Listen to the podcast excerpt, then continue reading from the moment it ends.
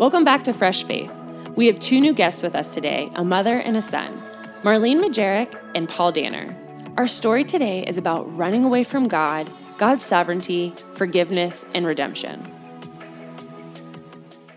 Well, Marlene, it's uh, it's great to have you guys, both of you guys here, Paul Danner and Marlene Majerick. Thank you. Mom and son. Favorite son. well, we appreciate you being here. I don't know, you're laughing at that pretty hard, Marlene. That's not. Uh... Marlene, I, I I was saying earlier, I can't uh, I can't talk to many people at the Bible Chapel before someone says, "Man, um, Marlene, what's her last name? Majerick. Yeah, Marlene Majerick. She has made such an impact in my life. Um, she, uh, I, I, I watched her go through some things and just amazing. Or many times it's she met with me and she poured into my life and she shared with me, uh, you know, not just all the great things that that have happened, but uh, challenging things. So, Marlene, let's I, we we want to uh, tell your story, uh, really God's story, right? Right, God's story, right? God's story uh, that He has uh, that He has told through you, that He's telling through you, and uh, I want to back up and just talk a little bit about um, your your you're you you grow up, you get married. you have a couple kids, and just talk about that part of your story and and then uh, some of the things that happened during that time. Oh, thank you, Ron. Wow. Um, in your prayer, you mentioned the sovereignty of God. I think that's what grips me for the whole my whole life of knowing that God is in control and not even understanding so much way back then about how powerful and sovereign and good He is. But I always, uh, since I trusted Him at age 25, He became so real to me, and and then uh, Paul's dad, Jim Danner, we both came to know Jesus Christ uh, a couple weeks apart. Um, God used a wonderful little church at the time called Library Baptist Church, Pastor John Arnold. So we came to know and love him, and we we both came from families that loved us, um, and we we were not um, raised with being in the Bible, but they were God fearing and um, they they cared about their kids. So I'm grateful for our background, and I will say though that coming to know Christ, even as um, we were young marrieds and we were, it totally changed our lives. Um, I'll never forget your dad, Paul, saying the the day he prayed with, um, actually, actually someone at Library Baptist Church, Irv Himmel. He came home and said things are going to be different now. He said, "You're second. Yes. Yeah, he did. Second. He said, right. He said Jesus is first. You. No, no. But but the point is, Paul, that that when Jesus Christ is first, it's just such love. Yeah. So um, such love being in the second position. so that really. Uh, so you guys were married. Yeah. And uh, families that loved you but you haven't trusted in Christ. So that had right. to, that had to just that had to be uh, life altering. It was when uh, that happens. Your marriage, your family, the whole bit. It was. It was. It. It, it was. And then you know going to church. I mean, our first our first Bible study at the little church was Revelations. You oh, know, oh, like whoa, you Jump, know, like jumped in the deep end. Huh? yeah, right, right. I still have your dad's notes in the Bible, like right, you know. But um, it was it was a wonderful journey. Um, we were young marrieds, and we thought we couldn't afford kids, and um, he said we should trust God about that, hmm. and boom, you know, I have Jim Danner and then um, then 14 months later, Paul Danner showed up. Um, and I remember saying, "Oh my word, I'm pregnant again." And uh, Jim said, "Your dad said, Paul, um, well, God has a plan for that little life." you know? So mm. I always remembered that, you know. And then, well, didn't we d- determine Dad had cancer? We didn't know at, at the that time. point. We well, didn't know, but no, we didn't right? know until you were one month old. So, you know, we uh, it was a it was um all through his lymph system and he um, he uh, he. So that was June 1st Um, you were born May 4, and we were s- surprised when we checked on some lumps and bumps he had, and then the the the doctor shook his head, and um, he only lived like um, six months after that. So how how old was Jim at this time? Jim was 20 when uh, oh okay so Jim Jim would have been when he was diagnosed he would have been um, 15 months old you were I one know month he was old 20 months and I was six. well months when he died When, he- when he died Dad in November of that year Mm-hmm. but but that's the first um, person real close to me that passed away as a as a new believer and I was just so blessed by seeing God gives the grace when it's needed and he was he was beautiful. Um, we had that's the beginning. They didn't have the most wonderful treatments as they do today um, but but they did take good care of him. The medical professional tried to keep him out of pain. It was very very painful. And but he he said um, that he was not afraid to die and he did ask God that if maybe would God allow him every once in a while to look down on his little boys to see how they're doing. Well, Paul later said he hoped he wasn't looking down then That's when they true. were teenagers because I that's hope also you're not looking now, Dad. that's a part of our story of redemption. But um, but God's amazing. I, I learned real quick about God's amazing grace and that He gives you grace when you need it. You know, like you think, how could I ever go through that? But He gives you grace when you need it. So Marlene, you're you're a, uh, a new believer. You're growing. Mm-hmm. God's blessed you with uh, two children, young, Right, and then you learn that your husband has cancer. right. Can you remember some of your feelings about Oh, God? What's going on here? I trusted you. I'm following you. We're living for you. We're we're Yeah. like we've given our lives to you, and now my husband has Jim has cancer. Um, I was with his dad, uh, Jim Danner, when the when the doctor told us both. And again, um, we we did we did a lot of you know some crying and grieving later, but at that moment we were in just um, covered by God's grace and and that Paul, when your dad said, "Because of Jesus Christ, I'm not afraid to die. That's mm. okay, Doc." Of course, we did the normal grieving and some mm-hmm. crying after that, and seeking treatment, and it was. I think the most painful thing was his suffering. You know, I, that that's so sensitive on my heart. You know, when people suffer, and pray for them, and uh, but but he, um, it was amazing. It was an amazing story. So early on, you have a six month old and a year in 20 months. and 20 Right. months. And you're a single mom, you're a widow. hmm And uh, talk about those days. Uh, you're, you're, you're, you're going through, you're raising kids, going through a grieving time, uh, and uh, still a relatively new Christian. Right.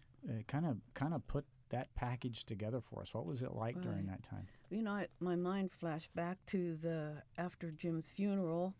Um, I stood out on the, the porch of the church and I was, um, I said, God, how am I going to um, raise these kids and how will how will the years be and how will I um, how will they turn out and I they're six months and twenty months, and I'm saying, God, what are they going to be like when they walk down and get their graduation diploma? Um, you when they're 18, and will they be like their dad? You know, will they have some of his, you know, his personality and and interests? And I had all those questions. Um, but it was nice to just talk to God privately about that.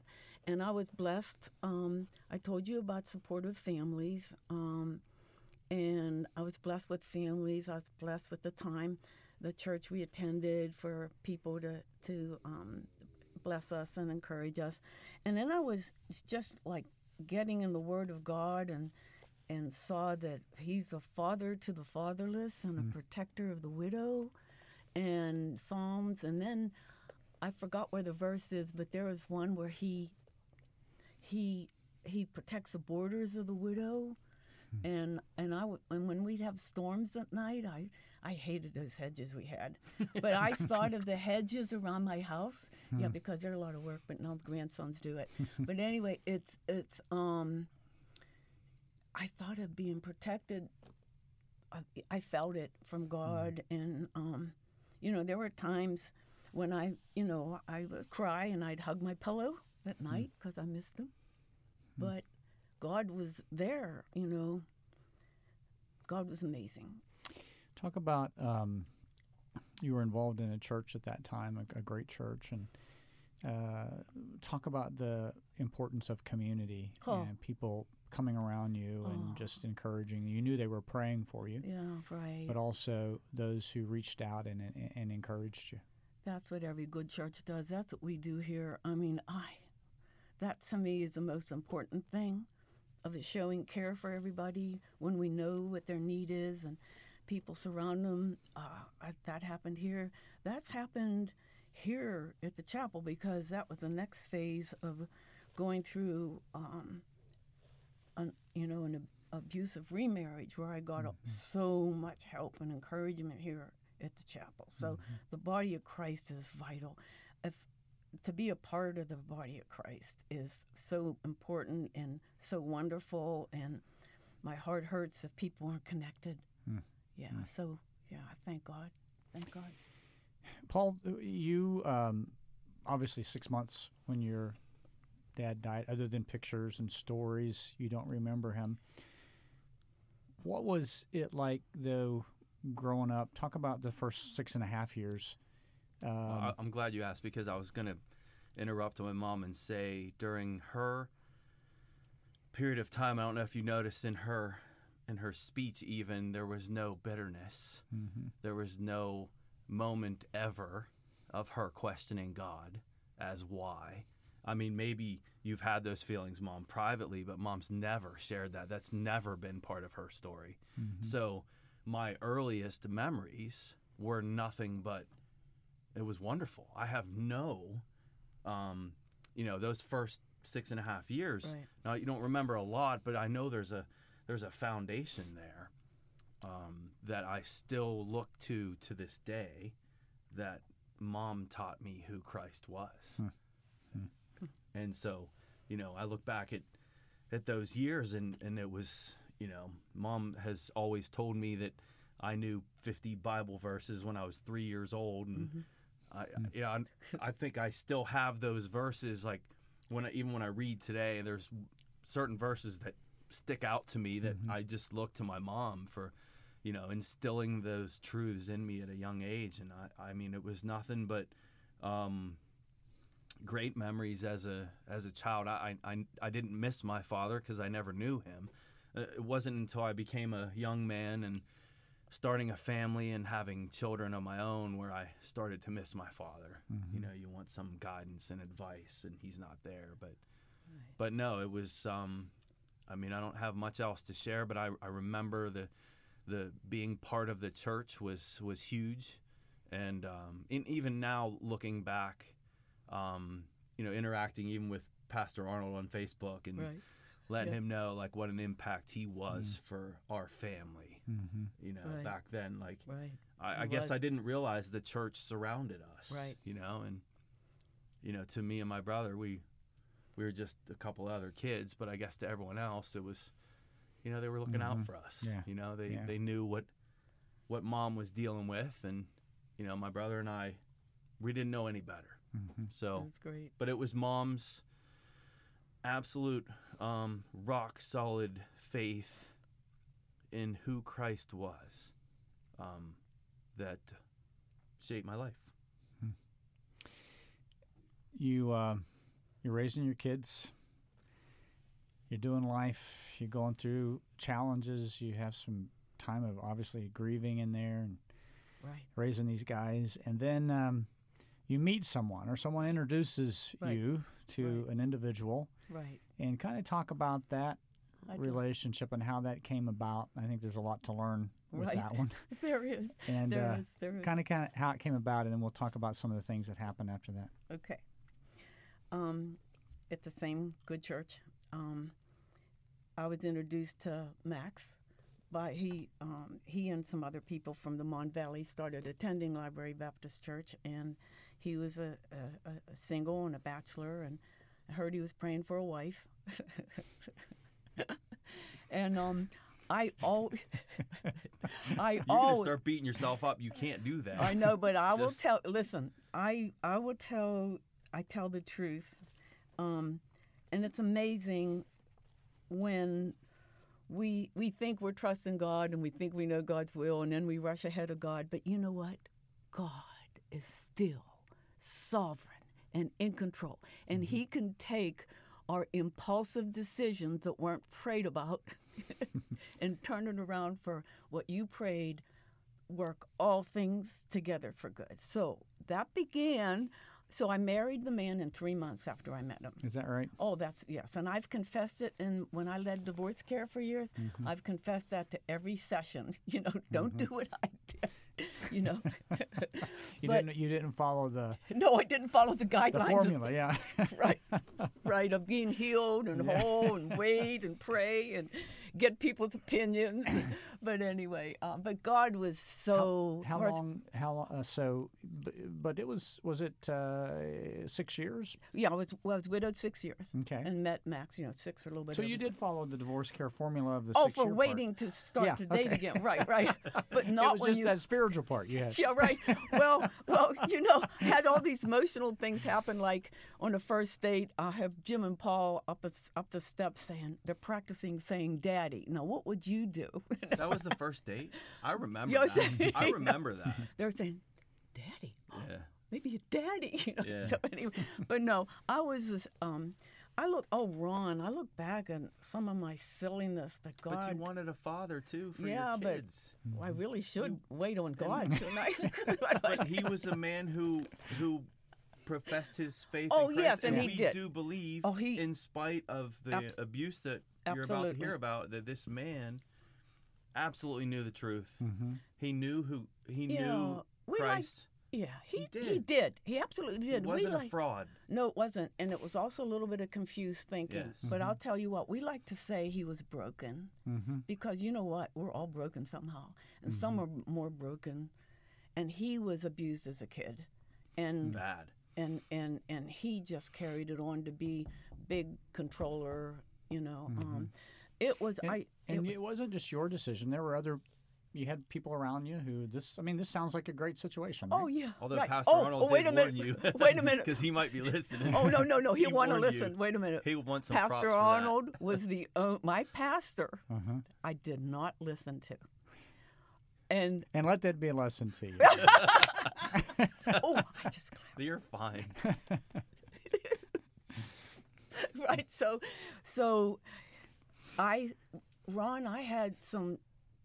I really had some theological things that I I wasn't understanding, and sometimes I'm influenced by people who love me, and for a little bit I was a little bit. Uh, it gives me shivers now of uh, name and claim stuff, and just for a short time I got out of that quick, and then um, and then thinking my own pastor did not understand, but he did, and I, I had people telling me outside of the body of Christ that I, people that I respected that I had to submit no matter what, you know, and I do know there's a oh I believe in biblical submission absolutely, um, but it was. key, key word being biblical. Yeah, amen. Submission, yeah. And I didn't that that I went to a conference one that said this is what you do, uh, and and I never went back.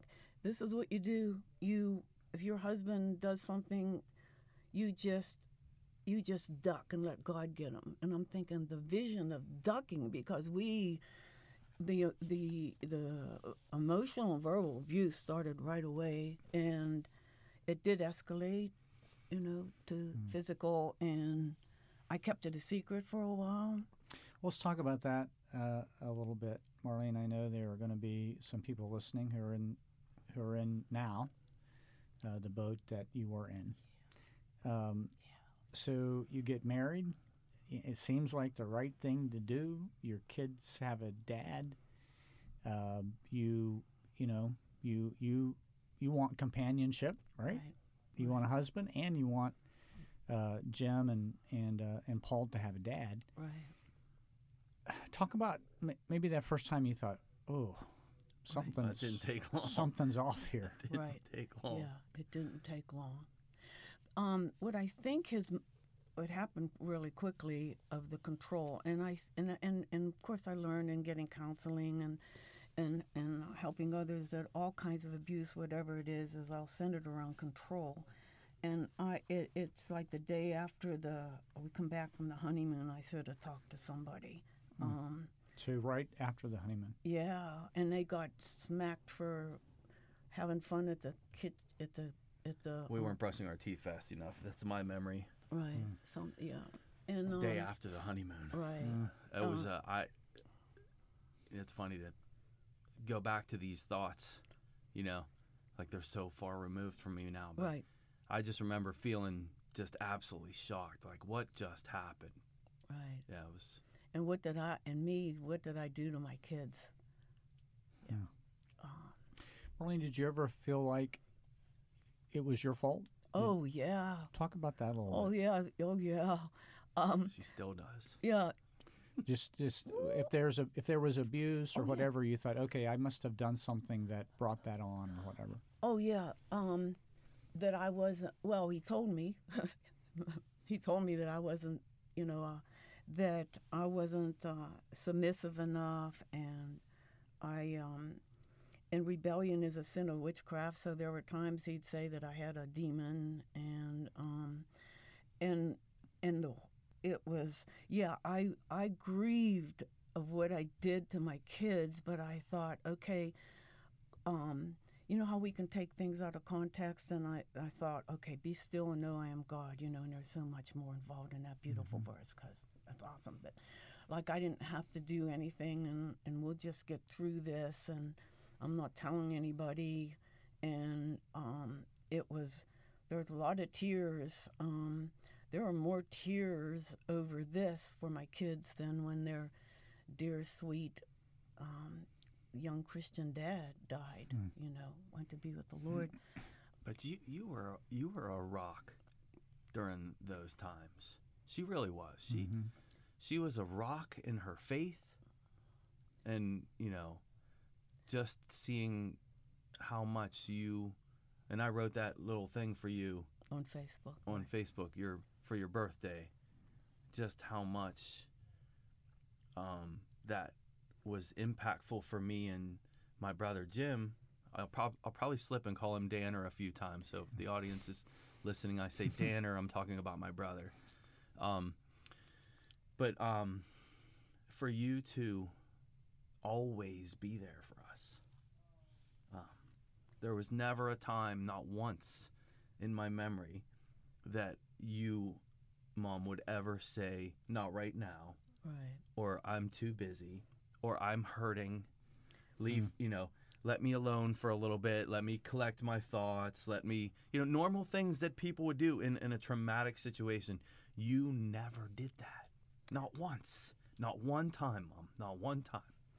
Well, see, that helps. You know, as we look back, that helps me. Um, you know, forgive myself for rushing ahead, and also um, what the part the the guilt thing that I struggled with is Ron. If I would have been honest and talked to people that wanted to help me, um, maybe we could have been helped. And I, what I think the biggest thing, but my all four of my kids have just ministered back to me when they see Christ in me, and that's all God gets the glory. But, but I, but it, but they went through some really hard times because I waited too long for help.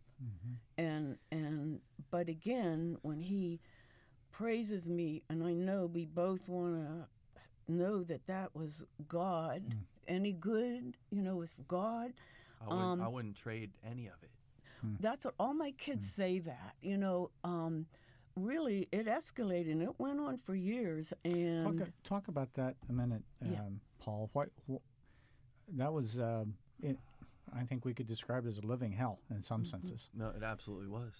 It's hard to think about and, now. and you say, I wouldn't trade that. What What do you mean by that? Drill, talk Uh, about that a little bit. Well, it, it molded me. It shaped me for who I am. It it prepared me to. Um, and I'm I'm an auto mechanic and uh, I'm an auto mechanic instructor and it's and funny. an uh, uh, entrepreneur and, a, yeah, and a but- several other things. yeah.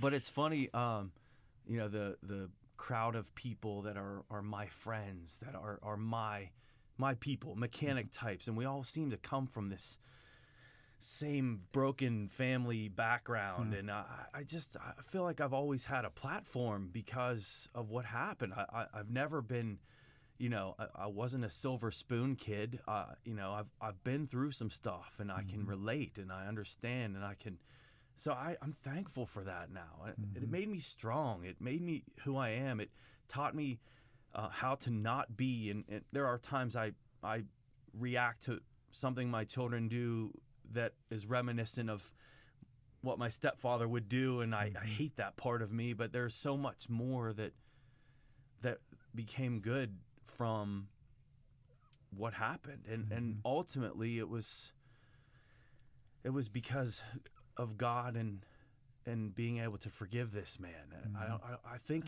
if I would have um if I would have kept in that anger mode and the hatred mode then um, I would just be blocking what God wanted to do with it. And and you know it's hard for me right now. I, I knew we were going to do this, and I think the last time that we recorded, you know, our story together, it was a little, you know, it was ten years ago, so it was a little bit fresher, I guess. Um, as time has gone on, it's so hard to even put my mind back into what those times were actually like. Um, because I just I just know God's forgiveness. Mm-hmm. Mm-hmm. yeah amen That's a good place to be. it is i'll never And it- forget It allows me to release Yeah. that mm-hmm. and Right. and to not right you know let that anger rule me anymore. Right.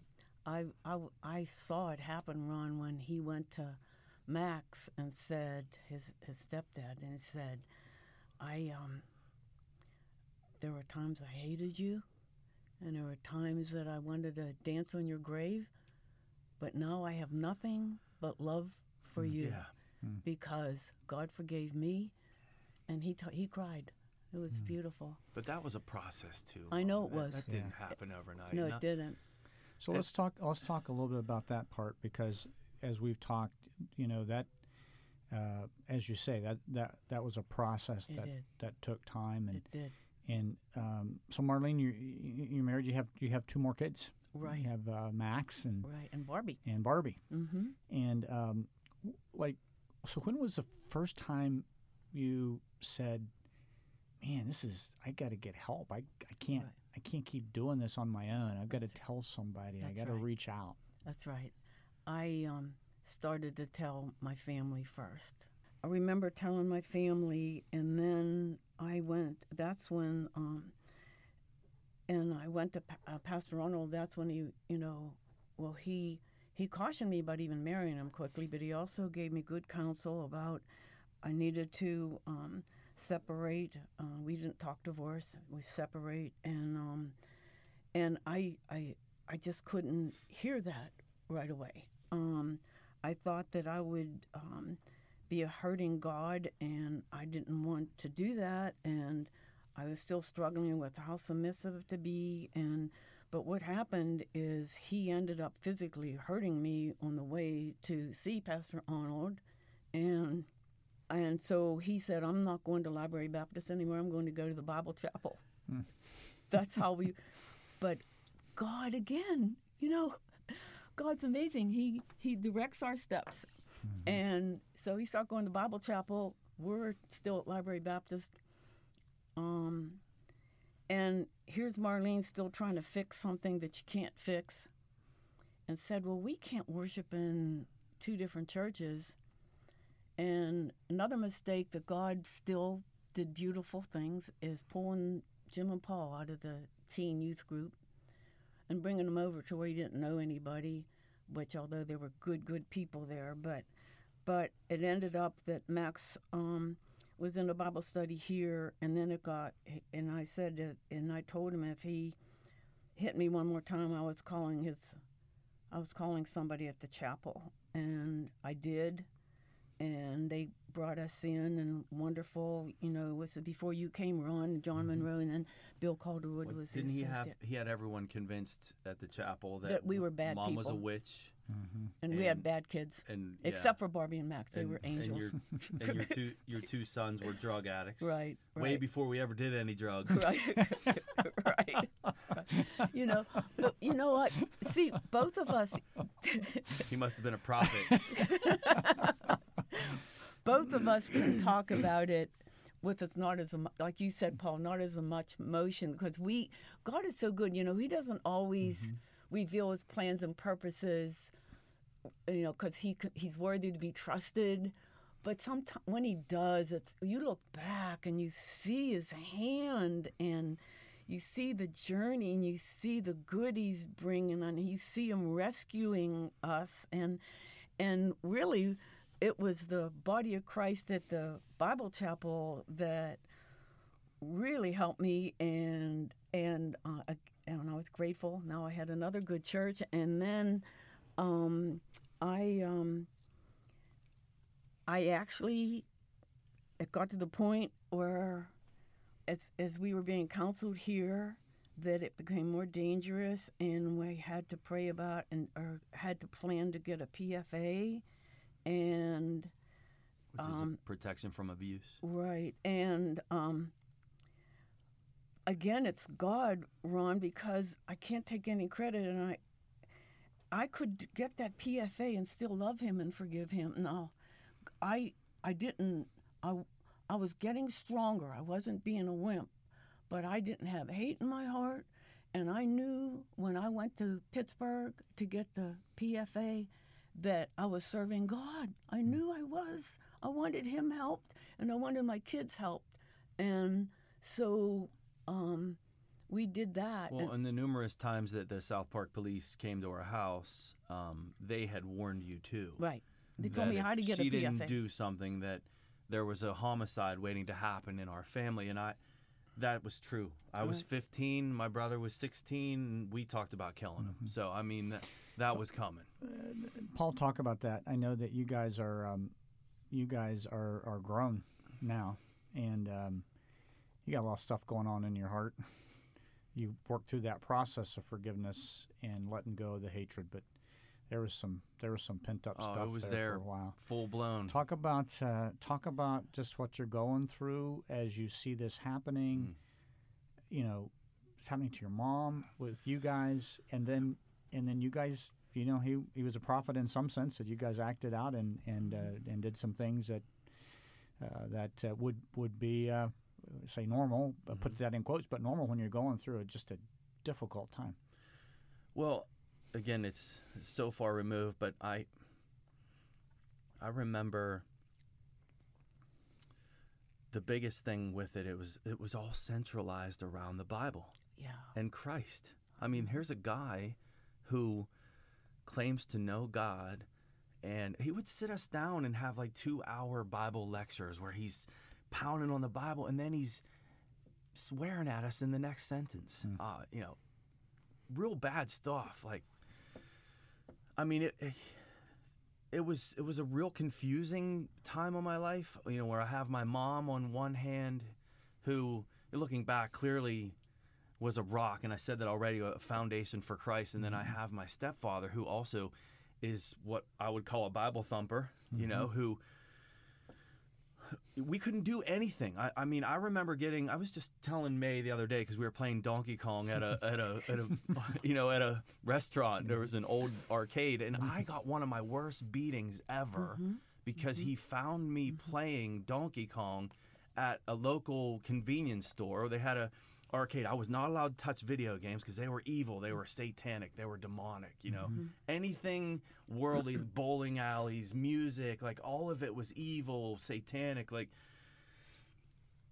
and so I, it was really really tough living through that as a young man i was completely confused and i i mean i, I look back now and I, I i definitely used it as an excuse to springboard and do whatever i wanted you know mm-hmm. after the pfa was was applied and he was removed. I remember coming home and he's gone. And i'm like what? He's gone. Like he's gone. He's not coming back. But before that, you guys were thinking if he if this if, if he doesn't get out of here, Oh, here, yeah. we're gonna we're gonna we're gonna kill him. absolutely. I mean we didn't really have it planned out like on paper. We didn't really you know talk about it uh, one-on-one me and my brother but we absolutely talked about killing him. There is no question about it. It- it- i couldn't i couldn't live with with him and Mm-hmm. mom saw it mom knew it and, and that was what Uh, prompted Right. the finally, pfa right and, to and do something. yeah, it was bad. It, it was bad. Again, those feelings that, and what was going on back then were. i- It's almost like it's not even my life anymore. Mhm. It's hard to Right. think back, but there was some real, real anger and hurt, hurt and pain. Right. It was all again centralized around the Bible and Christ. And Mm-hmm. Right. so I was, I didn't want anything to do with it. When he was gone, I, Right. you know, be, even before that, I, I didn't want anything to do with God, church, Bible. Don't preach to me. Don't talk to me. I don't want to hear it. I mean, that was that was where I was at at 15 and before 15. That's where I was. Right, and the forgiveness that we mentioned that you offered, that was years down the line Right. when when he he was um had uh, a cancer and was was dying. So, So you guys kind of took off on a journey of rebellion, Yeah. both you and and your brother.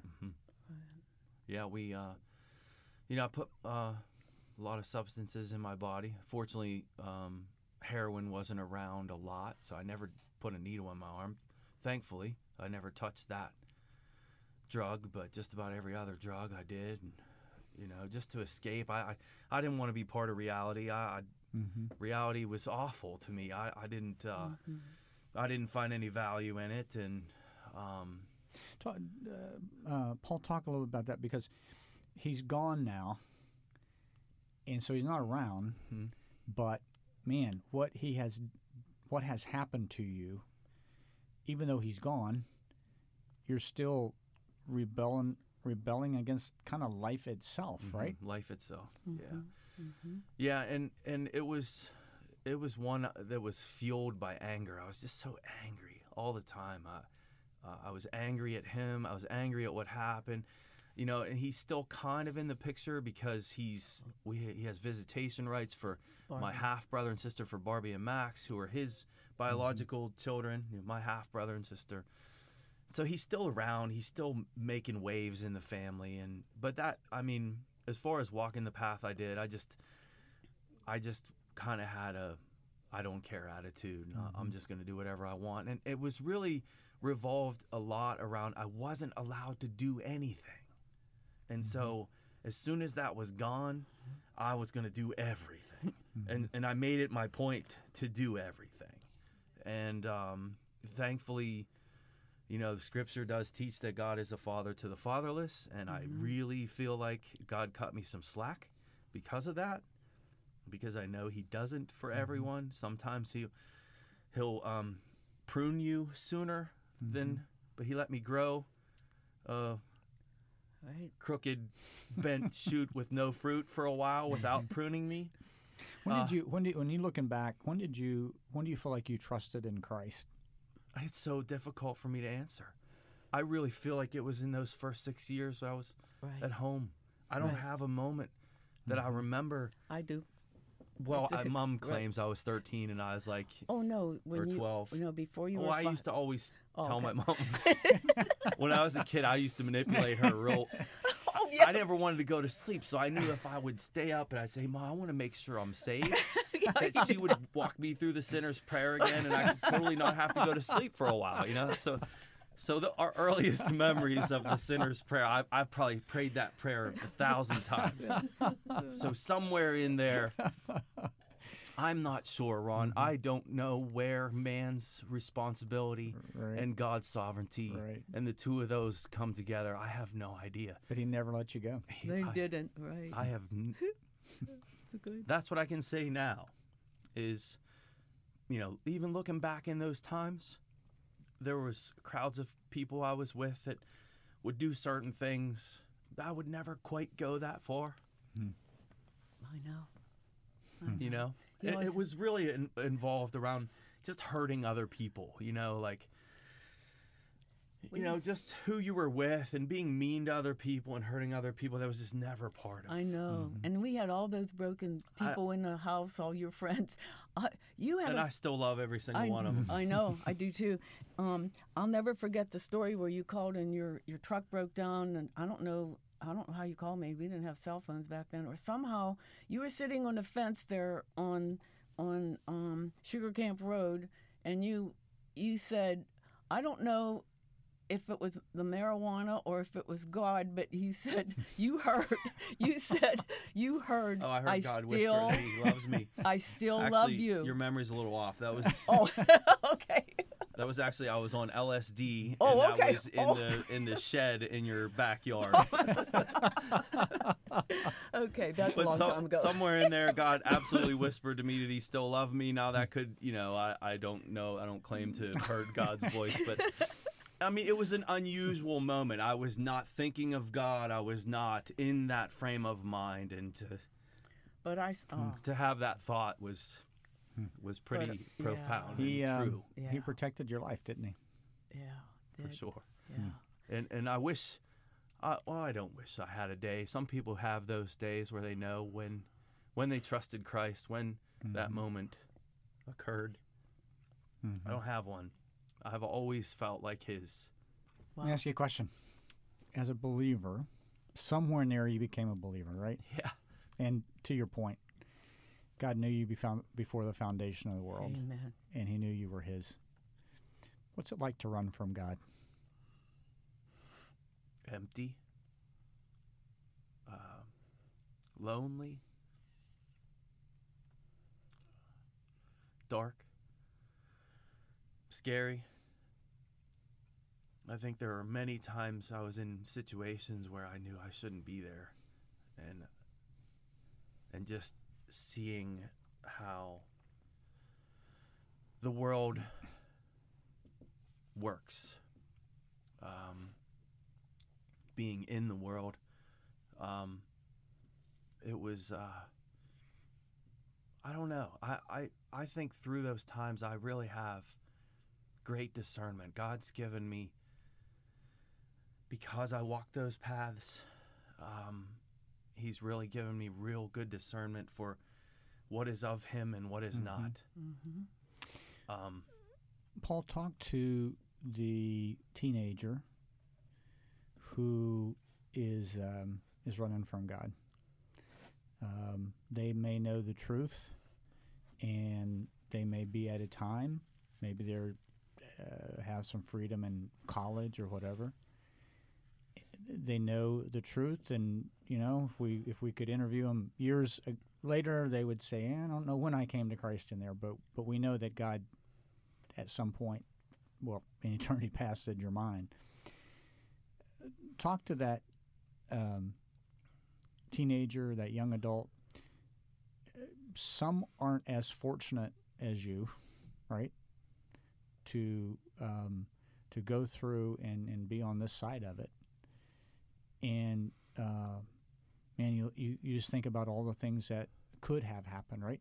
As as you're um, strung out on drugs or whatever talk to that person and tell them what they're missing and um, invite them back.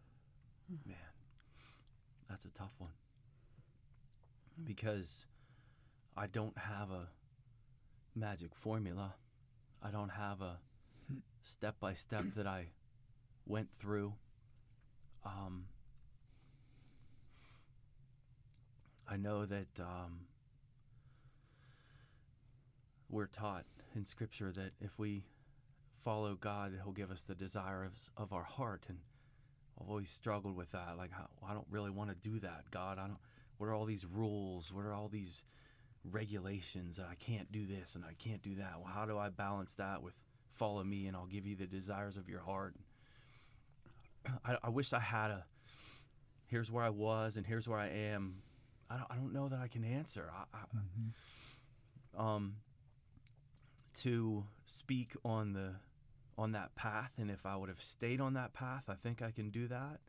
Um, I can just maybe share a little bit more of what happened. One particular situation, I, there was a pregnancy scare with a with a girl, and and um, there was um, it was not a good situation, and and that didn't happen. She ended up lied to me and was not pregnant, and but I look back at that, and even all these years later, I could have had a child with this woman, and I could have still been connected with this woman. Mm-hmm. All these years later, and fortunately, mm-hmm. God mm-hmm. spared me from that. So there's lasting consequences that happen on this path if you stay there. Um, we're taught in Scripture that uh, every branch that doesn't bear good fruit is pruned, and some of that pruning can hurt. Um, sometimes that pruning might may end up being you. I'm speaking to this person on that path. Could be you in a prison cell you know, because of drug use, and you're now at a place where you can finally hear the gospel for the first time because you're not around your drugs, and that's what God put you in that place because you wouldn't listen, you wouldn't listen, you wouldn't listen, and He pruned you to, to the point where that's where you are now. Those are your decisions. I didn't want to. I didn't want to be that guy. Um. I, the path is empty. There's nothing there. Um, the world lies to us. The, the the partying that we're shown, you know, people having a great time with their with their friends and what we see on TV and you know what life's all about is parties and and people and and money and wealth and you know the path's empty. There's nothing there. Uh, when you when you die, you don't take any of it with you. Um, I, I don't know. I Talk about your path back. What was when was the day you woke up and said, "I can't keep doing this"? It um, started it started with my wife. That's right. I'll I tell was 19. I met her. She's 18. And at the time, I just thought she was smoking. You know, beautiful. Smoking something or smoking hot. All right, let's just hot. clarify that. She was just not for, Cri- smoking for something. Kristen's No, sake. yes, let's for Kristen's clarify sake, I was still smoking, but she was smoking hot. So I mean, that was my only concern at 19. But she was a she was a good girl, and I, you know, we, we're still together to You guys this in high day. school together? No, she was uh, in uh, a different high school, but we we grew up um, really on the same hillside. Right. But she was in Bethel Park and we were in South Park. She's like right on the border, so we did not go to the same school. We met at a New Year's Eve party, and I think I did three different drugs that night. But that's beside the point. I I met this woman who was different. I I was I had a pretty wild four years in there, 15 to 19. I really did everything possible I could do, and um, when I met her, uh, I wanted to do things different. Um, I knew within six months I wanted to spend the rest of my life with this woman, and so Was I- Kristen a believer at that time? she was not. Okay. She was not, and that was the first time. So that was really where I started. I I valued mom and your upbringing for those first six years. I still look at that it was absolutely foundational in my life. You spoke truth to me. You showed me who Christ was. You showed me who he was. Not just by telling me about it. Mm. You showed me. So I wanted that. I wanted that for my family because I knew if I'm going to spend the rest of my life with this woman, I'm not going to be how my stepfather was to me. How do I break this cycle? How do how do I approach this? And I knew it was Christ. I knew it was God. And and so that around that time was when it wasn't when I quit drug and I, I smoked weed for many many years after that. That that wasn't I didn't have that kind of moment, but I did have a moment where this is who I want guiding us. I want biblical principles. My mom's the ones she taught me, mm-hmm. not the ones Max taught me. Hmm. And I told Kristen, I was like, listen, I, I want to turn my life back to Christ. And she felt like this was the first time in our relationship. It was still young. It might have been six to eight months in, but she, I remember her telling me this is the first decision I made that she felt like I was leaving her, hmm. and and and that spurred a conversation with my mom, and my wife's moment. She does have a day. Was talking with my mom in the hmm. kitchen. Uh, a, a, a day or two after me saying we, we need to we need to follow Christ if we're gonna make this work. And hmm. and you know I mean it was still a process many years after you know there's still anger and all of that and you know from my stepfather and I carry that baggage with me but I, I knew that it was a it was Christ that I wanted to hmm. build this relationship on. And hmm. and he ended up drawing my wife Oh, closer. I was following her right. footsteps. That's You right. married you married way over your head. Yeah, you she know did. that. I married way over my head. Absolutely, I did. I did. she's she's an amazing. She is an amazing godly woman. You got Paul and Jim um, in their rebellion. We'll- We'll talk about that from a mother standpoint here in a second. Right. Then you got Max and Barb, Oh yeah. who are uh, son and daughter of, of Max, Right. and he's still visiting them. Right. Did did that what was there conflict in the family between Paul and Jim and Max and Barb and all that? No. Um. What's interesting, Paul and Jim, they were not like half brother and sister. You always they're they. Well, there was no conflict between Barbie Right, and Max and, and the- me right, and Danner. Uh, right. we were so but close. but we had uh, you mentioned you know after the PFA we still had interaction um, and visitation, but it became a very serious and even a legal thing um, where um, Barb and Max went through their type of hardship. See, they were the golden children to um, Max, but um, but you know, and you were the bad kids, Paul and Jim. But but when they visited him, he, as we said, he had some he had some brokenness from his past, and he also was obsessed about certain things in his head about Satan, and he actually would scare Barb and Max and talk all the time about Satan, and he would tell them not to hug me because I had Satan in me. So this was really it. It had to be some mental um, balance there. He was a smart, and there was a you know well, there was uh, to speak on Max Senior for a second. There was witchcraft in his family, and there was um, but he rejected it. But he was well, he was part of it for a while. And there was Yeah. abuse and all kinds Oh, of stuff. yeah. yeah, yeah. I mean, there was some scary stories of beds so- levitating and weird stuff yeah.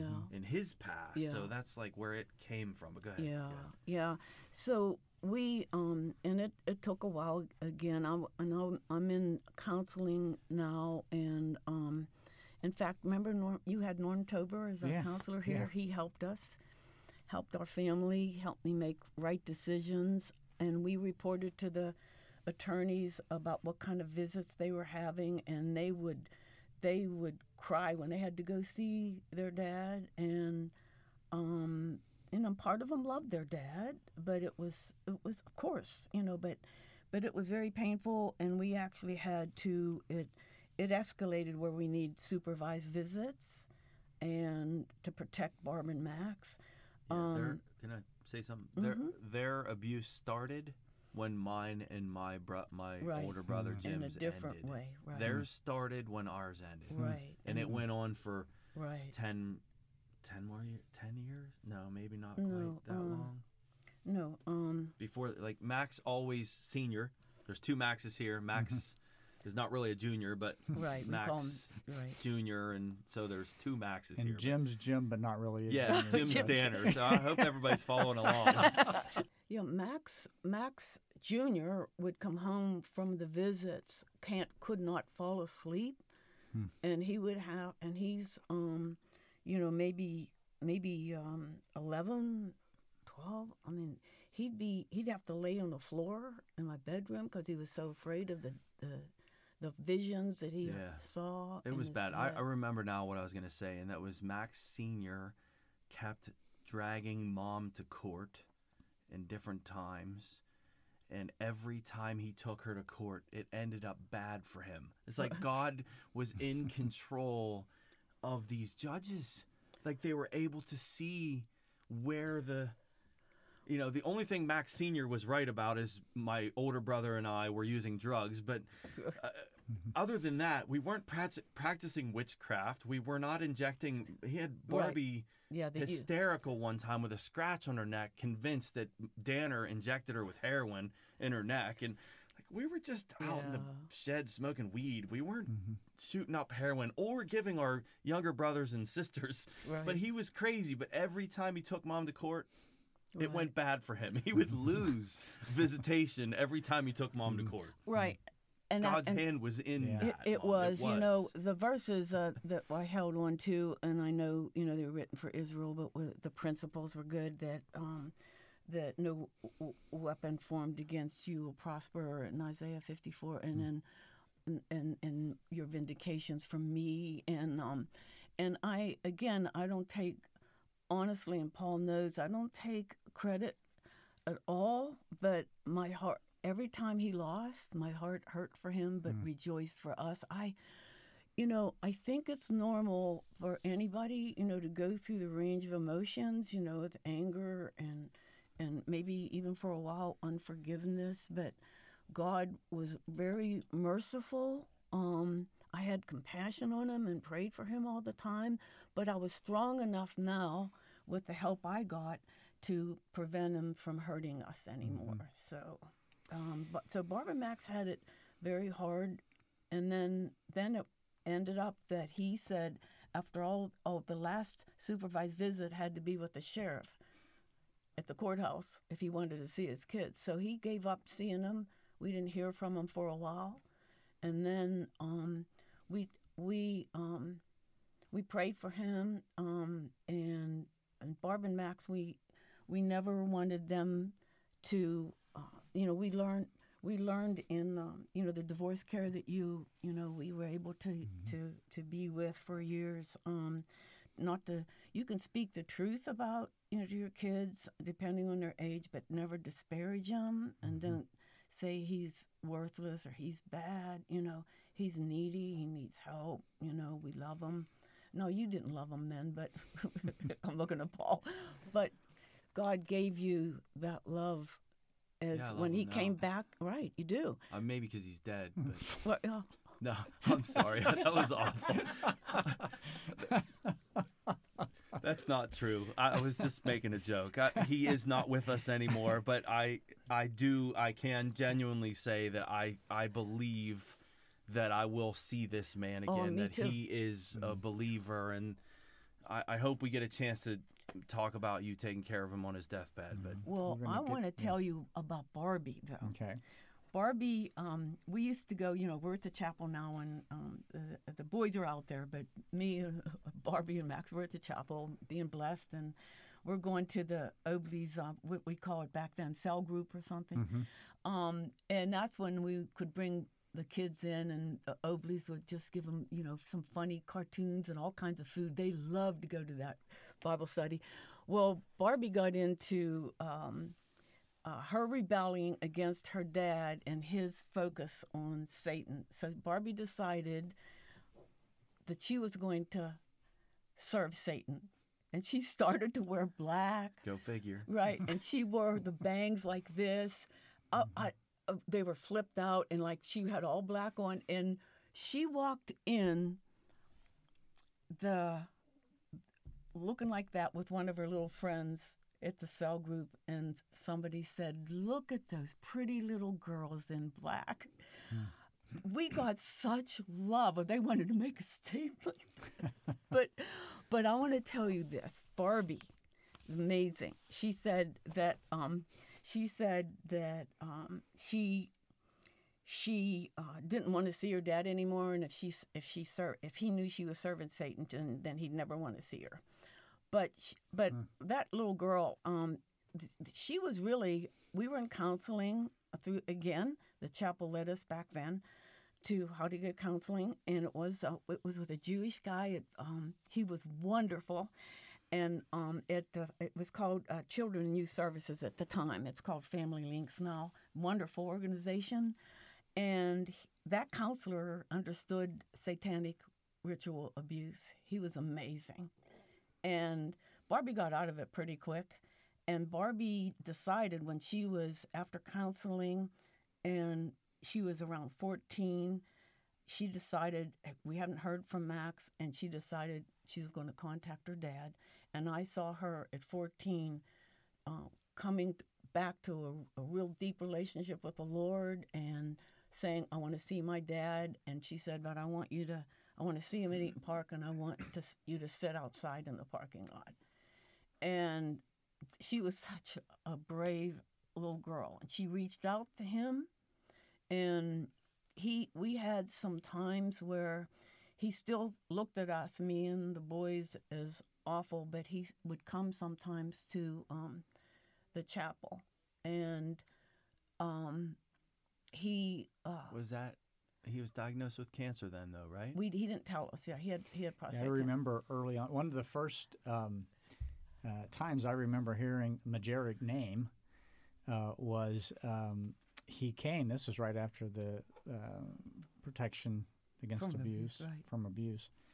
Uh, and he came trying to get in the church, and there were a couple elders that met him at the door and Right. said, "No, we're protecting Marlene. Right. You can't come in." right And so that was a time of uh, that's right yeah, you keeping, were right keeping him away. yeah. right and Bill Lutz you know at the time too the, Mhm. you know I like- remember that. I, right. I Yeah. I actually wanted to come to church after that. I know Really? yeah. but, I mean, I didn't want anything to do with church then anyway. But when I heard they were not letting Max in the door, I was like, man, I'm, I'm, maybe I should go check out this church.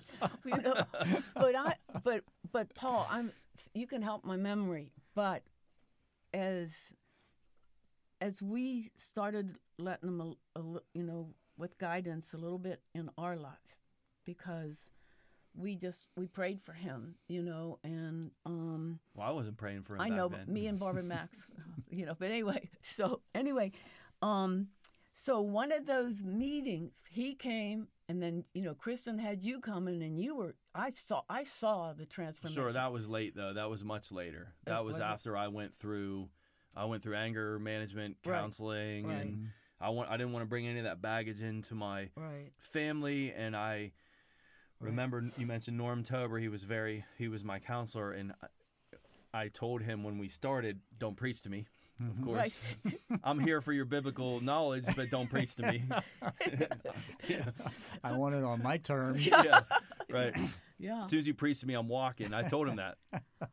But uh, I, he told me at the end, after about a year, you know, he taught me uh, everything that he could, and he, he said, "Listen, the the final piece to this, you know, getting you know rid of this anger that he called a cesspool, you know, just a a, a container of you know stuff that you tap into Right. when you get angry over something." But he said the ultimate um, piece to you know keep this from accumulating again is forgiveness is to Mm. forgive max and and he prayed for me that someday i'd be able to forgive max and Right.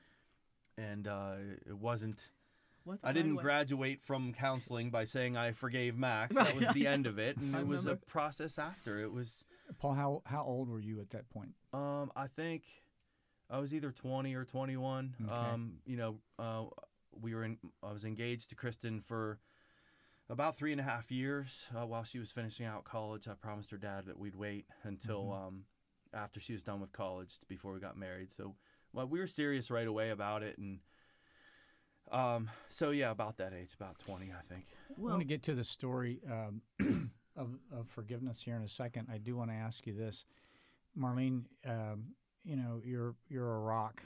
Your faith is so solid. You've you've demonstrated that throughout your life,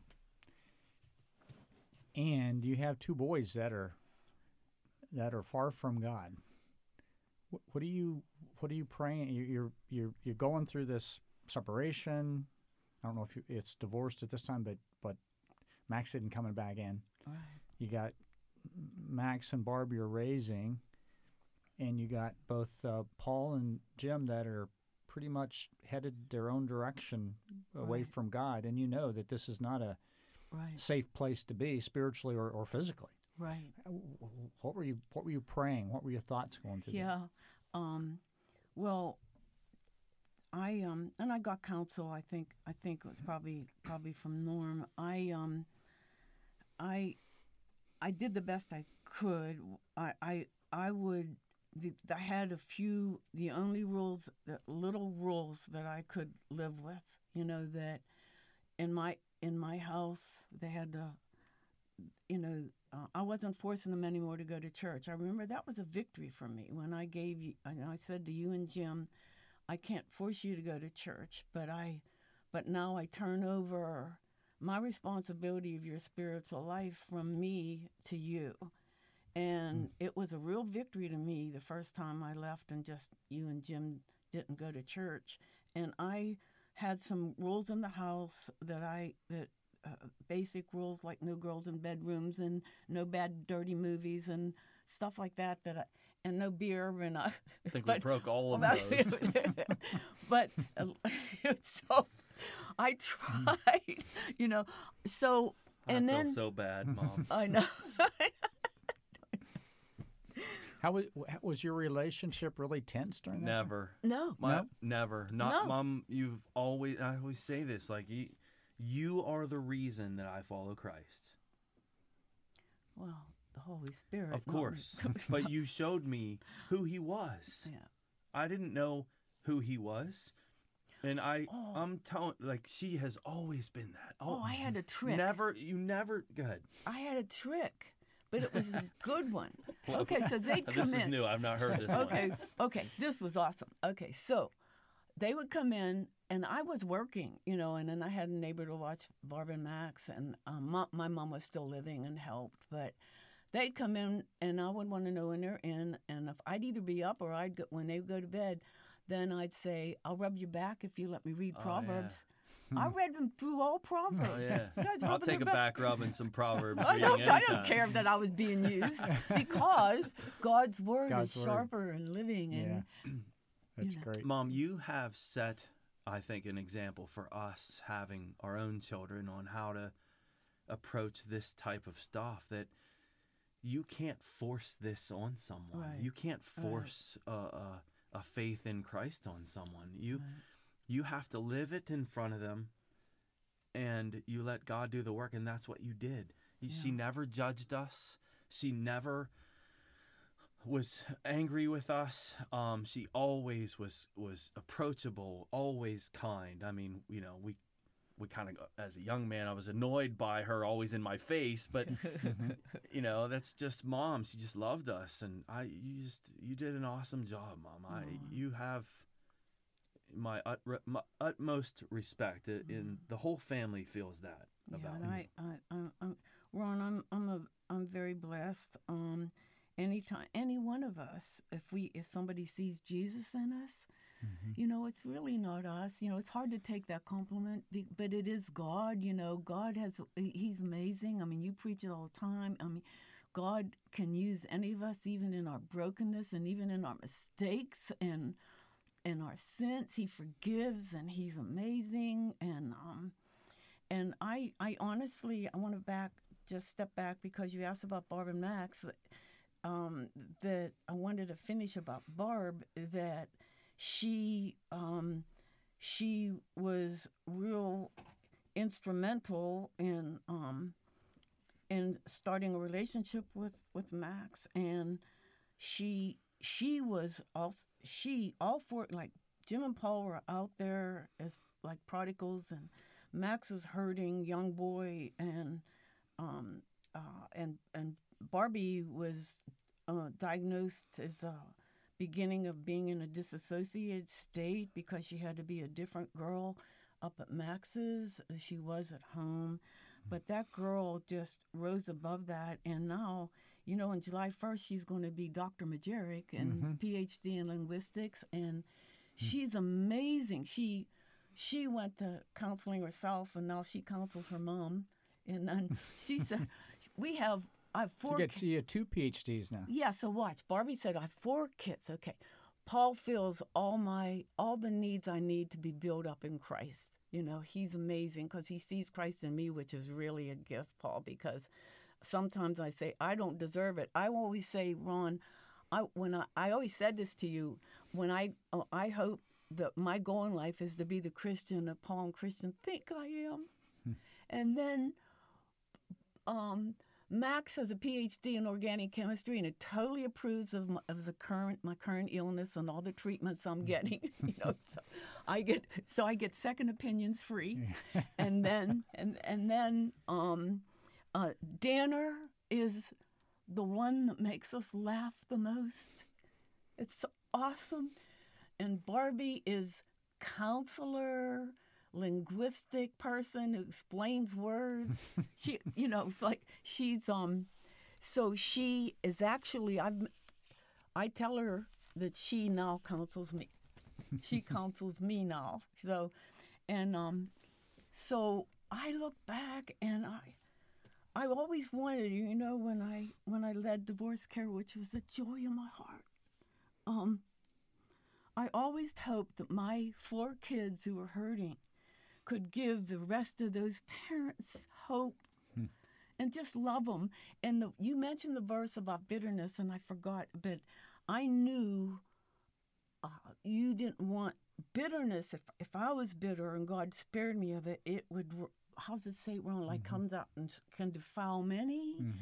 And I didn't want any bitterness because I wanted them blessed. And um, You were never bitter. and and but then I wanted that to be your heritage. And not one of my kids they all love and forgive him.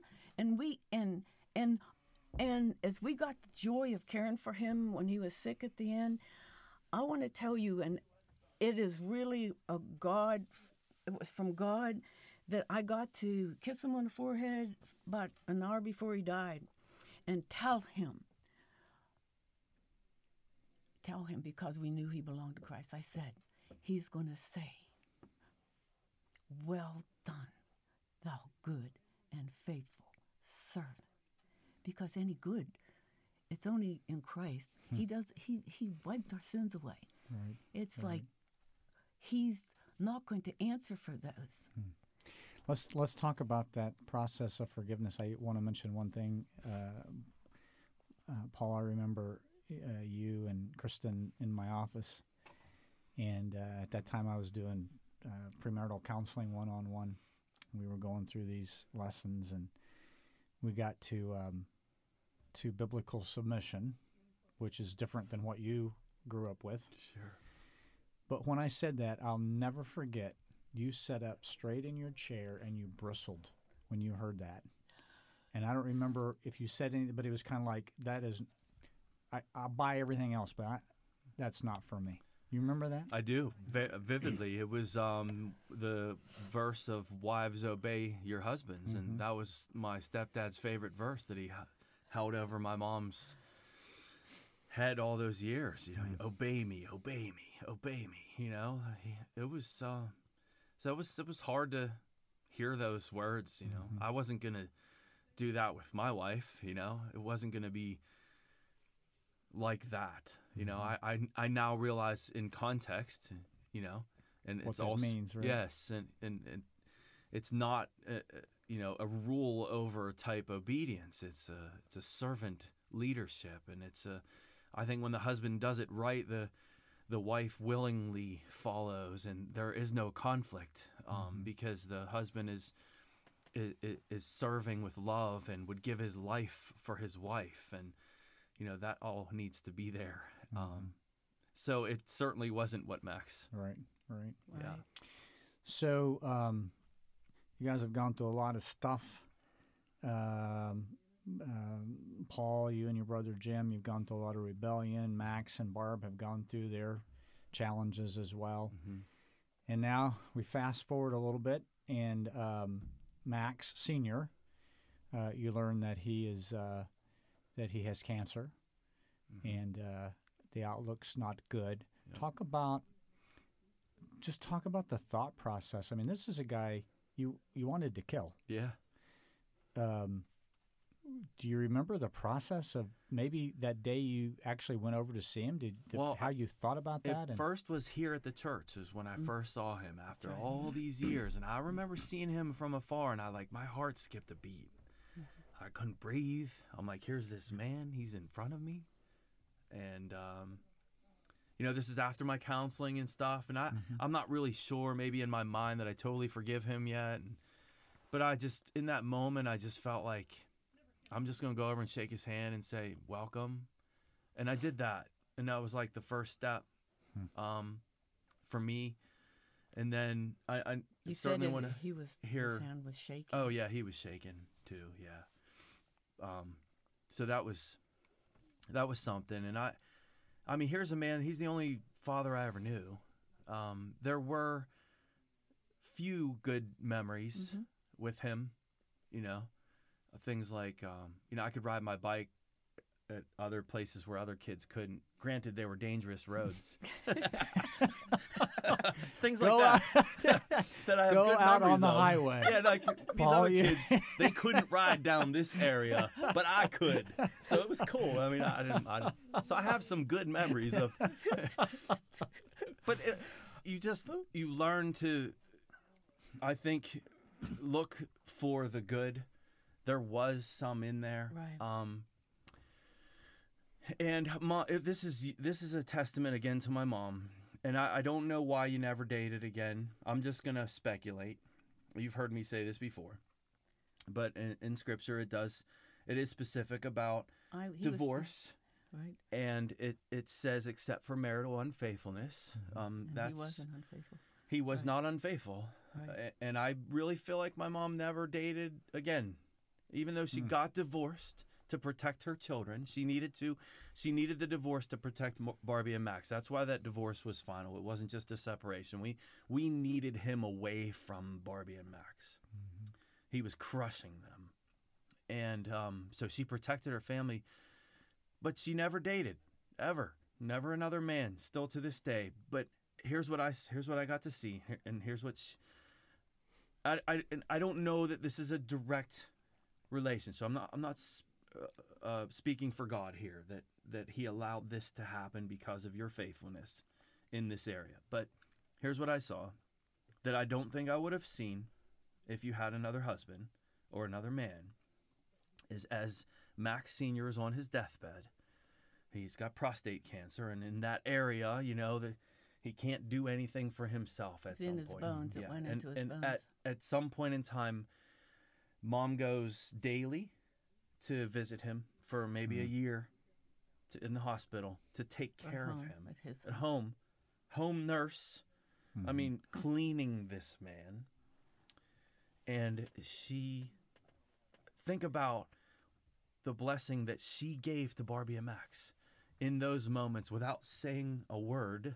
Hmm. Is there. See, why am I tearing up?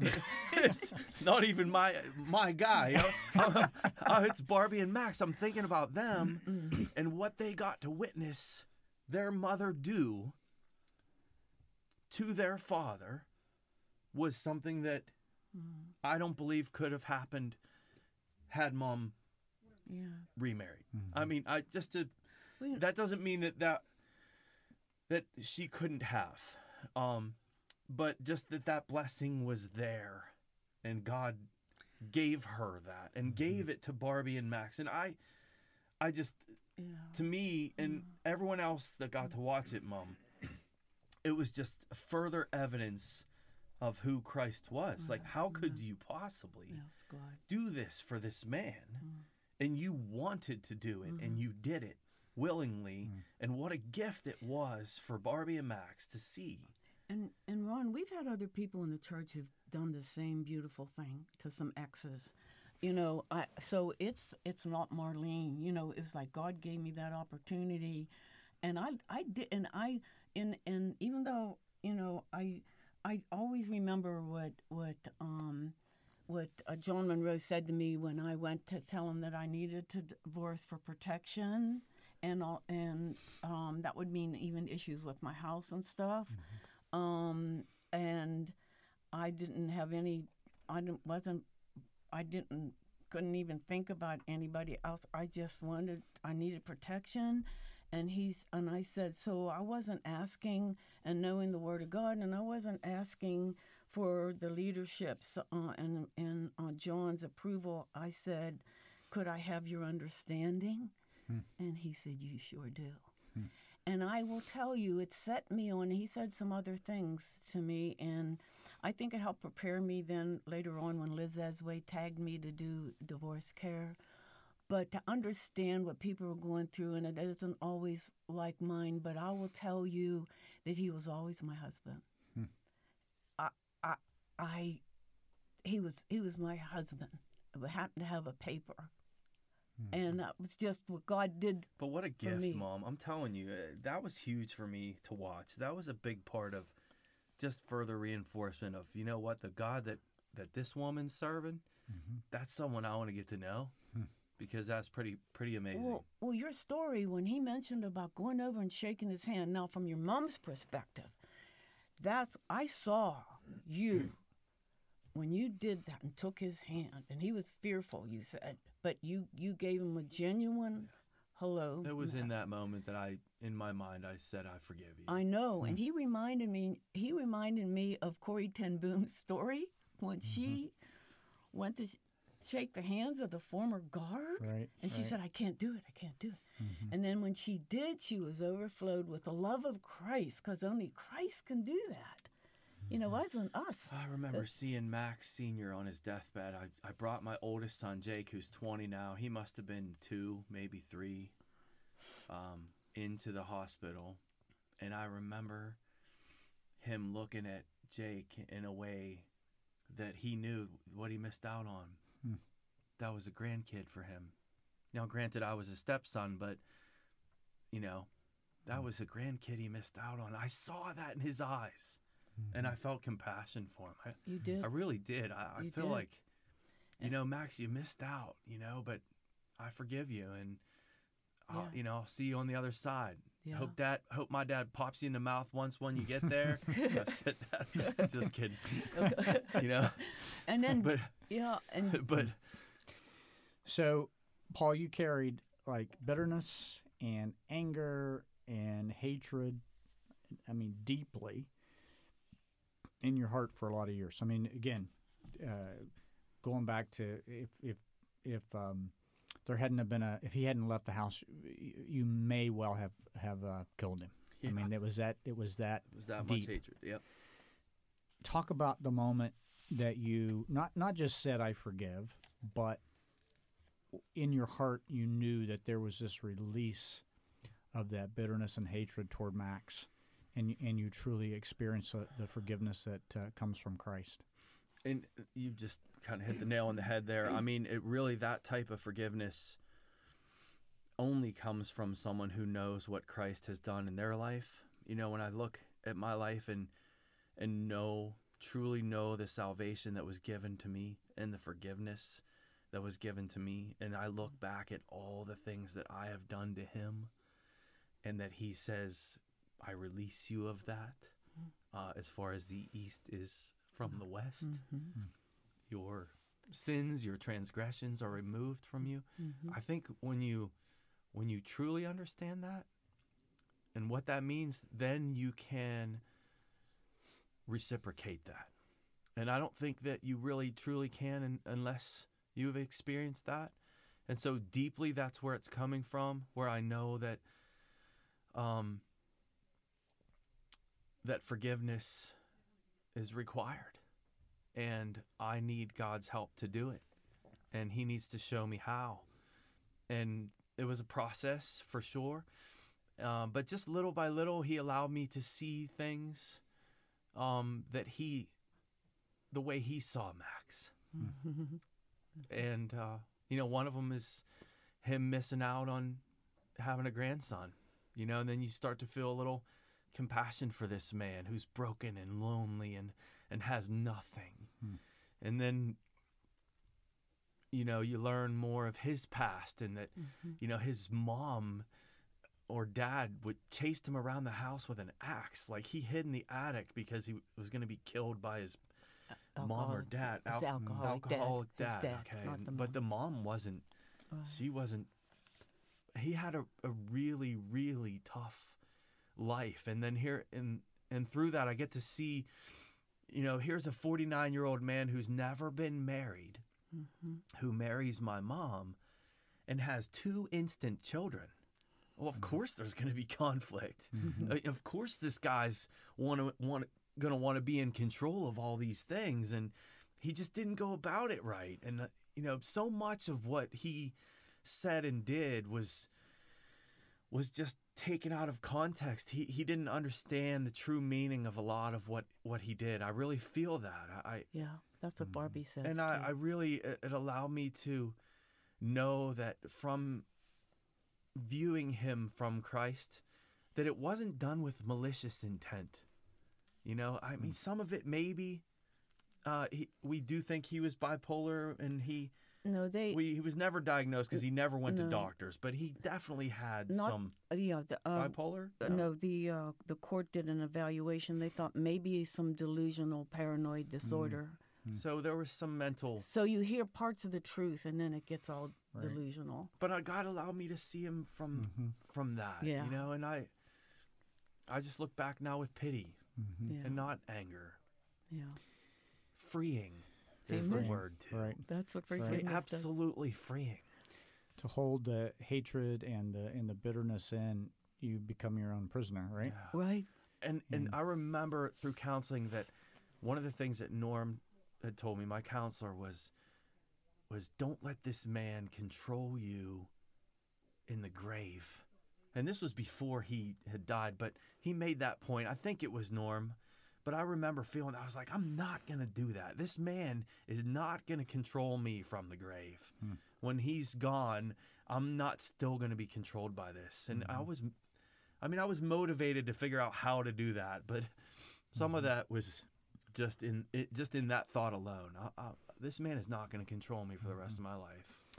Paul, you well know the cycle. I mean, you've talked about that. You know, Max was abused as a child and he became an abuser. You were abused as a child. What when was in your what was it in your life when you said, "Man, I I will not allow that cycle to continue." And then I know you got some counseling and That's and what things. drove me to counseling. Okay. It was that that decision, that very thought was, I'm not going to do this to my wife, this woman who I, whom I love. I need to figure out how this works. And so it was that was the start of it. Mm-hmm. and and then of course her coming to know Christ through all of this and watching my wife surpass me and her wanting to walk this path and I'm still kind of tagging along. I'm not quite ready yet. I still want to party a little bit and do my own thing. And here's my wife you know Oh, now with one child and two children later and here's still me tagging along and I don't know really when I, I still don't think I have it figured out. I think I'm still following her to be honest with you. I love it. yeah. I love it. Maria, I want to open up to you, but you've had some things in your life. You probably relate a little bit to some of this. Uh, I, uh, I, you can put this in any way you want, but is there any Yeah. questions you want to ask or anything that you want to talk about? Um, just as a side note, I told them I was like, I don't know what your story is about. And then as it started, I was like, oh, this is very, like, I have a very similar story. Not as to the extreme, but. So, one of the questions I would want to know is um, after you, Paul, forgave Max, can you talk about um, then what that looks like to walk in that forgiveness daily? Because I, I think a lot of people um, it's easy to just say those words and to move on but when you're um, still dealing with that person and that that pain that you still have in that past this new freedom that you have in forgiveness can you can you talk about um, how that felt Well, uh, one of the things was um, I didn't really have to have interaction with him, so that was helpful. I, I don't know that I can advise someone who has that still ongoing current situation. I don't know. Um, uh, Mom would speak better to that because through um, all of that, she had done that. But for me, it's just a, a man that exists somewhere in the outsides, and um, it was, I think, easier from that standpoint. Um, because it wasn't continued new wounds and new pains. But all I can say is that you have to walk with Christ because I think that's where daily feeding on the Word of God, because it's living and powerful and sharper than any two edged sword, and it is the discerner of the heart and the thoughts. And I, I think that therein lies the answer because when we go it alone, we just resort back to selfishness and bitterness and what about me and feeling sorry for ourselves because we are those creatures. We're self centered beings. We can't help it. We get up in the morning and we say, I need to brush my teeth. I am hungry. I want coffee. That's how we live our lives. Coffee comes first. Coffee Well, first. coffee's right. That's right. Coffee comes first. Yes, right. coffee first. But but so I think it's a practice, and so I, I I definitely would would attribute it to that in my life that it was as I grew closer to God and as I understood His forgiveness that I could reciprocate that to Him. But again, I'll, I'll I'm going to turn that to Mom Well- because you had fresh wounds Right. daily occurring, yet you chose to forgive, and I don't have the advice on that. Right, so Mar- talk about that, Marlene. So you, so Yeah. you go. I mean, you, you are physically and mentally and emotionally abused. Right. Um, you have to get this guy out of your life to protect your kids, Right. and now you're ministering to him. And there are days, as Maria said, you say, "I forgive," and you feel it, but then the wounds come back. How, Right. how did you how did you deal with that? I think Maria, you understand it's a forgiveness and going to God and and and talking to Him about forgiving those who hurt us isn't a one-time thing, right? There's times we we have oh that hurts, eh, that hurts, and God just help me. I choose forgiveness and. And the uh, the one verse that I the outstanding verse was Ephesians 4, 31, 32. Let all bitterness and wrath and anger and clamor and slander be put away from you, along with all malice. Be kind to one another, tender-hearted, forgiving each other, just as God in Christ also has forgiven you. And that's that's Paul's story, and that and that again, that's God's word that that we lived by. That we're forgiven, and we need daily forgiveness. You know, He's a um, amazing, holy, awesome, powerful God. Um, If we hold on to unforgiveness, it only hurts ourselves. right. And that's the Right. hard part, I think, going through it because we kind of want to hold on to that anger, you know, because we're hurt. Yeah, Ron, you mentioned about being in prison with uh, anger and for, uh, forgiveness. Um, um, in divorce care, I hope you don't mind me mentioning it again because No, it's an awesome ministry, and we have some wonderful leaders now leading that beautiful ministry. Um, they th- there's one part that says, okay, so you you're in prison, or you want the guy in prison, and you became a prison guard. Now you're both in prison, you know. So you know, so get out of that prison, you know. Let go, lay it at the cross, and like you've preached recently, forgiveness is not, oh, it's okay what you did to me, you know. And forgiveness is a choice, and sometimes emotion doesn't come, you know, right away. And but to to obey Him is uh, what He wants us to do, you know. Uh, those words stick to me, Mom, what you just said. That uh, forgiveness doesn't mean Right, that's okay right, what you did to me. right, You know, I, forgiveness is I release you right. of what you've done to me. That's right. And I give up my right to hurt you for hurting me. It's a beautiful release. And we saw, you know, we saw God renewing him before he died, and he did not understand everything he did, and we didn't require that of him. Um, but we saw it. And uh, he could ask for forgiveness for what he remembered. He didn't remember a whole lot, but that's okay because Yeah, God. God saw his heart. Yeah. and we didn't need that. No, we didn't need it at anymore. That point in time. No, no. So, um, I don't know how to thank God enough. Hmm. I mean, this is a God story. I've heard many awesome God stories, and like Marie and I are talking on the way down, we all have different God stories, but the same awesome God hmm. who works all things for good for to those who love Him. Hmm. Those called according to His purpose. Um, I know, I look back, Mom, at everything that happened, and it equipped me and shaped me for every step Yeah. in the path that I've had to walk. Yeah. God never wastes our time, right? Right. It's hard to say that sometimes. Yeah. Right. He And you wonder, sometimes in the moment, you wonder, how in the world is he ever going to use this? I know. And I um, know. and he never, he doesn't, um, he doesn't design sin. Right. He doesn't design that, and yet he chooses to use it to build us into the, Yeah. the people we need to be that he yeah. wants us to be. And So- you preached on Job and quoted Job that nothing thwarts his plans. Mhm. So, amen. Awesome God. Well, uh, Marlene, one of the things I love to hear from you is to hear you pray. and so, would you pray for us Oh, I, as you uh, as we Oh. close? There are going to be those listening who who uh, relate to uh, uh, maybe all the story, but but certainly uh, many parts of the story. Can I can I say one more thing Yeah, before we close? yeah. Or yeah, anything As- else that you guys want to yeah, put in here, we, we I- can get in. I would just want to say before we close that I I want people to watch my mom in this phase of her life, who's she's been recently diagnosed with cancer, uh, and um, I just know that God is helping her write the final chapters of her life, and you watch this woman shine.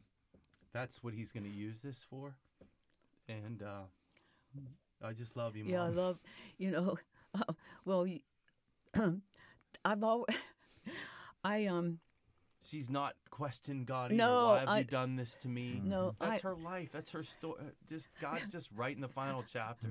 Well, well, one time I did ask God that whenever I die, could it not be sudden? Because I want to say things to my kids. I want to bring jo- Barbie home from Germany, and I want to say final words. So He's given me time, and they're already writing my eulogy. I'm collecting mm. it, and I mean, I I get to read my own eulogy. So Barbie's wrote me two two eulogy parts already. So, I um, but God is just- good. Uh, My, my times are in His hands. We just recently found this out, and it's been really traumatic for all of us. And but we're encouraged, and Yeah, we know that God's in control of all things, Yeah, even this. yeah, yeah. And um, and uh, I'm just grateful to um, have you as my mom, and uh, you've been you've been a rock for our whole family. You you have all of us look to you, all of your grandkids, all of your kids. we rise up and call you blessed. And you want me to pray are- after that? You are that Proverbs 31 woman. You are, and you've shown us the path. And we all want to follow. We love you. well, Now you can pray for us. Um, Father God, holy, holy, holy are you. And um, in ourselves we're not. But you love us and you gave us the robe of righteousness at the great cost of your Son, Jesus Christ. And I'm just so grateful. And Lord, I know we all were sitting here and we're praising you, and any good that the people would see in us is from you, and we praise you for it. The joy of serving you is so awesome, whatever days you have for us. And God, I want to lift up those who might hear this prayer, and I want to remind them that you love them, that you died for them, and you say, Come unto me, Lord, for those that just trust you as Savior and Lord God. The greatest gift in all the world is you do the drawing, draw many to you. And God, you truly are the God who heals the brokenhearted and binds up their wounds. God, you're amazing. I pray you'll do a lot of healing in broken hearts, and you would show them that you will even take those broken hearts and past sins and just bring beauty out of ashes. And Lord, that you talk about beauty, we want to reflect on the glory of your majesty. And I want to thank you. I want to thank you for this opportunity, Lord, to share our story of you working in our lives. And I want to thank you again for just being here at this body of Christ. And it's a joy, God. Thank you where you place us and help us, as my son said, have a platform to say how wonderful you are. And you're wonderful, God. We love you and just thank you and praise you in the beautiful name of Jesus. Amen. You just heard a great story of God's work in the Danner Majerick family. This has been one of my absolute favorite stories to hear about. God is so good, and He carries us through even when times seem dark. We're thankful for Marlene's faithfulness to Christ and the example and witness she was for her kids. If I could walk away with one thing that I would love for you to remember, it's just that God never wastes our time. Thanks for listening to Fresh Faith. We'll see you next week.